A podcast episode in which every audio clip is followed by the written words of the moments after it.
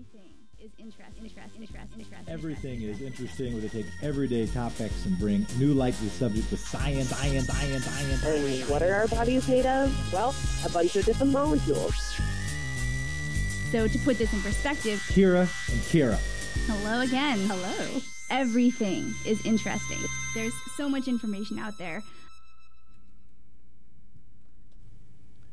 I'm Jefferson Smith. That was Kira, and it's time for Everything is Interesting.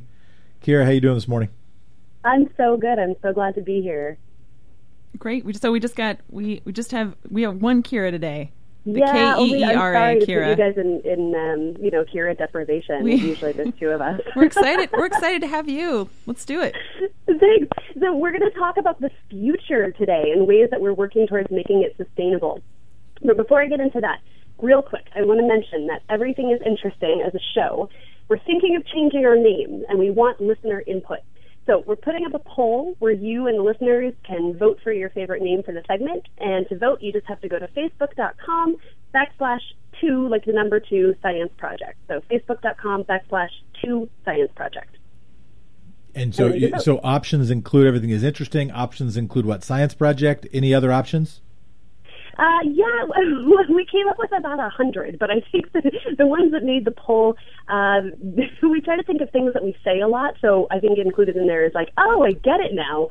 Um, Is, like, is everything is everything is interesting not interesting anymore? Is it not? Is that not all encompassing? So not It's not everything, is actually interesting. it's, not it's not everything and it's not interesting. we have a lot of things bad they don't talk about. Everything stopped being interesting. oh no. So it's like science is interesting. we got to be optimistic. What? But, right, we, we want to incorporate science in the name, I think. everything is everything or ubiquitous. and and Liam just pointed out though that we just made that intro, right? So it seems like know, that's I know. you know sorry, it's Liam. right. It's all right. We very well up. might stay with the name, but anyway, anyway. All we. Well, I will go do that now. How about some science? Okay, so, hey, it's 2017. Let's start fresh. Let's never mention the year that just passed again. Oh yeah, because it's going to be so much better. I was going to say, oh man, I think 2017 is going to Yeah. be worse, but that's just my prediction. No, but it's going to be great. I'll Prince tell you won't why. die again, as far as I can tell. oh, otherwise, or Bowie otherwise, or the many yeah. many others. Yes. Well, in, in the way of science and technology, it's going to be great because there's a lot of things coming out that are going to help make our future a sustainable one. Great. So please let's. I'm I'm actually really excited about this. I've been reading a lot about renewable and efficient technology on the horizon recently. Yeah, there's a lot of stuff coming forward. We're making a lot of strides towards sustainable energy technology. But sustainable isn't just a buzzword. It's pretty essential that we figure out how to free ourselves from the dependency on petroleum and natural gas. I don't think we necessarily need to explain to most of our listeners the desires to move away from drilling and fracking and burning fossil fuels, uh, but there's still important questions going on. Yeah, I mean, I, that's why I love our listeners. But just in case somebody out there is just joining this discussion, petroleum and natural gas are both finite resources, meaning they're eventually going to run out. And that will be terrible, and it's incredibly damaging to the environment, both to harvest and to use. So we already have some technologies that could allow us to continue our way of life without continuing to burn 4 billion with a B gallons of oil a day, which is what we're doing. We already have solar power. We have wind power. We can collect energy from the natural movement of waves in the ocean. Our challenge is going to be obtaining more and more of this power from these clean, renewable sources. Yeah, and given the current state of Congress, we won't be able to merely rely on federal government action to prioritize sustainability. And have you seen have you seen those things that actually that that generate the energy from the waves? They're huge. They're like several stories high. How, how do the fish like those things? Yeah, Uh, probably So- don't, but they they look cool. I obviously not a reason to do it. You could, Um, ma- you could you could make it multi-level, like sort of like like uh, like j- mixed use, and like have little fish apartments, and they would like it. No, they're like understand? it's like all above water, right? So, well, except for the is there like a keel underneath? Okay, too You- much you- wave oh, energy go ahead, talk. Karen. I think they're a boat. okay. Anyway, that's a buoy. is- it's huge, though. Yeah. Well, I think that responsibility for for energy and for not consuming is really going to fall largely on us, to the consumers, right? Yeah, exactly. So that's why we're talking about these exciting products that are on the horizon. Um, so if we choose to put our money into environmentally friendly goods, we could soon have energy efficient homes. We could have cars that the only emission is water. We could have clothes and goods that are made from waste material that would otherwise end up in the landfill. Yeah, that's great. I mean, I guess we've come a long way from the time that people that cared about the environment were labeled as like trug, tree hugging hippies. Trugs, that's a new term. That's what I'm going to call them now. Never mind. Tree hugging hippies. Um, These are our people, by These the are way. trugs. Not, not all of our people are these, but our people include these. Oh my god. Pre 9 a.m. talk. Um, collectively, we seem to be catching on that those resources are infinite and the air doesn't clean itself, and that we're going to have to buy sustainable if we want to be sustainable, right? Yep, exactly. So we know these technologies exist, but in the spirit of everything is interesting, let's dive a little deeper into how they actually work. So you've probably heard of smart home technology. Smart homes aim to automate electricity use, window tinting, um, air conditioning systems. They want to maximize energy conservation. Uh, they'll even disconnect not in use TVs and computers, like things that are plugged in but you're not using them. You know, Yeah, so why am I going to pay for a device that shuts off power to my TV when my TV is already off? Uh, because your TV and many other devices continue to use electricity even when the power button is off. It's called standby energy, and it currently accounts for 8%, around 8% of residential energy consumption. Isn't that crazy? 8% That's of your insane. electricity is you're not even using it. Smart homes will also contain ultra efficient heat pumps.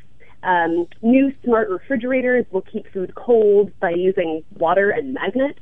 Uh, rooftops painted with near infrared pigment will reflect up to four times the amount of sunlight as regular paint, which will keep your house cooler. It's pretty cool stuff. So will we go back to the refrigerators that use magnets and water to cool our food? I mean, is are you sure that's real? Because it, I mean, I I know that magnets are being used a lot in sort of forward thinking things, but I how does that work? Well, it's kind of crazy the magnets making things colder technology. Uh, we've known about it since the 1800s, but it's taken over a century of research to perfect enough to put in a refrigerator. What, I, what I'm supposed to say is that that's totally counterintuitive uh, because magnets are, are supposed to use to heat metal, not cool it. Okay, because that's what induction heating is: is using magnets to make things hot. But it doesn't seem counterintuitive to me because I think you could also use magnets to, because all heat is is the essentially the speed of small items, right? So if you if you use the magnets to align them, it seems like you could make them do any number of things. Yeah, so it's it's a pretty cool system. Um, But that's totally counterintuitive to me. Sorry. You're just showing off your all your smarts about magnets. I had no, No, idea. just my random speculations. magnets. attempts No, at it- honesty. It totally Yeah. I mean, if, if you if you weren't at a molecular level, if you weren't like teeny tiny and looking at the atoms, I mean, it would make sense, right? Because we can use magnets to do all kinds of things, but there we don't really know how to use magnets to to make metal cooler. I mean, in Okay. reality, if you put an electromagnet next to a piece of metal, the metal is going to heat up, and there's it's called the magnetocaloric effect. That's just what it is. So my intuition So- was wrong, uh, but it, but it happened to maybe land. But it, you know, but it, it two wrongs made a right. Keep going. I'm sorry, I don't make the rules of the universe. I just explain them on a radio We appreciate show. it. So, uh, let me explain how this works, how, how magnets make metal hot. So, picture in your mind's eye the atoms in a piece of metal, and they're all in like an orderly filter like row, right? And the unpaired electrons are free to flow around these atoms, and they can spin any which way, and that's that's electricity. That's what you're thinking about right now is those free electrons. But put a piece of metal in front of a magnet, and those free electrons are all forced to spin in one particular direction. So the electrons that were just flowing, they've stopped short. And that causes the whole lattice of atoms to vibrate like a cartoon character who just got hit with a frying pan. And then vibrating atoms, as Jefferson just mentioned, it, well, that's what we call heat. So the magnetocaloric effect creates so much heat that it can be used to melt steel. Crazy, huh? Yes, crazy. Keep going.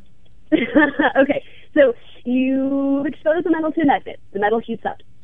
And if you were to remove the magnet, the opposite would happen, right? I mean, think about it. It would just cool down. All that heat energy is still right there. The electrons would just gain back their movement and they would start flowing again. And, and uh, you know, if you had a, a thermometer on this metal, it's like you had metal. It was one temperature. It heated up. It went back to the same temperature.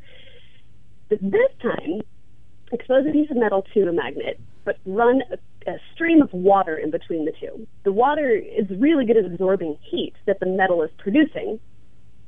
Because the electrons, the magnet's still there, right? The electrons are being held steady. They're like the needle on a compass. They can't move. They can't reabsorb that heat energy. So the water gets to steal the heat energy. And it carries it away. And then when the metal is, or when, sorry, when the magnet is deactivated, the metal cools down to colder than the original temperature. And that's how you have a cold magnet to cool down your food. Did any of that make sense?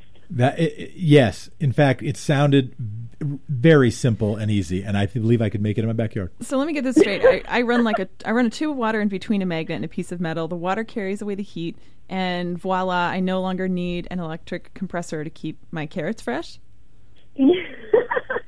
Essentially, the magnetic refrigeration system will still use electricity, but it's about 20 to 30 percent less than conventional fridges that use, um, I forget what the chemical is called. It used to be Freon, now it's something slightly better, uh, but it uses a, a, compressor. And when we change over to these magnetic refrigeration systems, that means like billions of dollars in savings.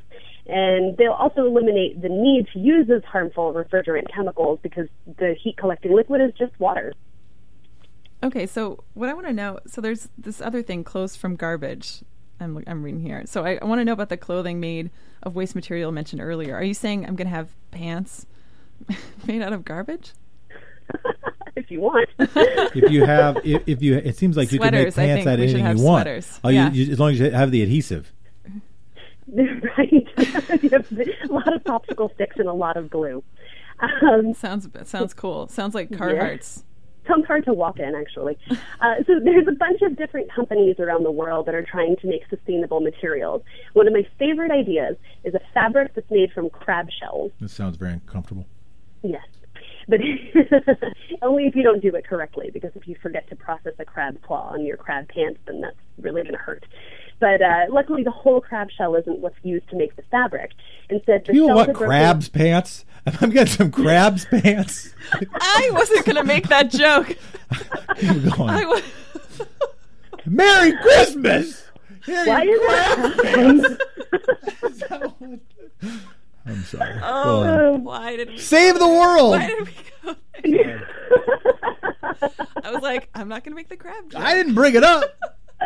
Not my fault. Uh, yeah, I'm sorry, but there are just sacrifices that we're going to have to make if we want a sustainable world. Okay, so the shells are broken down, and then you extract the naturally occurring chitin, which is chemically altered into a substance called chitosan. And chitosan is molecularly similar to cellulose and is extremely strong. Chitosan is already important in its use for agriculture and medicine, and uh, a more recent application is making bacteria-resistant clothing. So, uh, bacteria resistant means smell resistant. Yeah, which is nice if you work out a lot. Nice, Nice. for Uh, crab. Good knowledge. You don't want your crab's pants to have a bad odor. so gross. Oh, I take no responsibility for this segment. Okay. So we've been using chitosan to coat workout clothes for a little while, but there's companies like this one called Tidal Vision that are actually taking the chitosan and creating fabric from it. So working with sustainable fishing companies, they're using crab, lobster, and shrimp shells that would normally be tossed in the landfill uh, to create this fabric. And in a world where we annually toss 7 million tons of seafood shells in the trash, this technology could make a big environmental impact. Awesome. Pretty cool, huh? This is amazing information. Anything else? Any as we wrap? Any other of your favorite couple projects, or I guess, or we just keep we just more science. We'll just do more science. What other what other products are out there?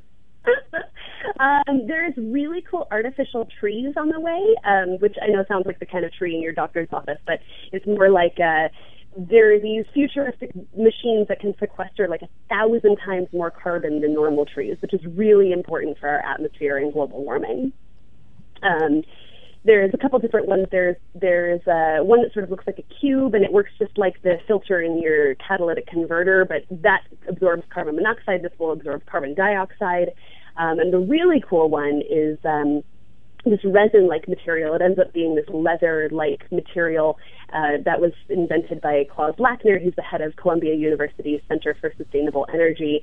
Um, and it's, it's really neat. They cut it up and put it in little strips, and it sort of looks like the, the branch of a pine tree. So you get all this uh, surface area, all this air exposure, and that takes carbon out of the air and turns it into like a, a salt basically, and something you can collect in a cup and you can move it somewhere. And they're working on a project to take that salt and turn it back into usable fuel.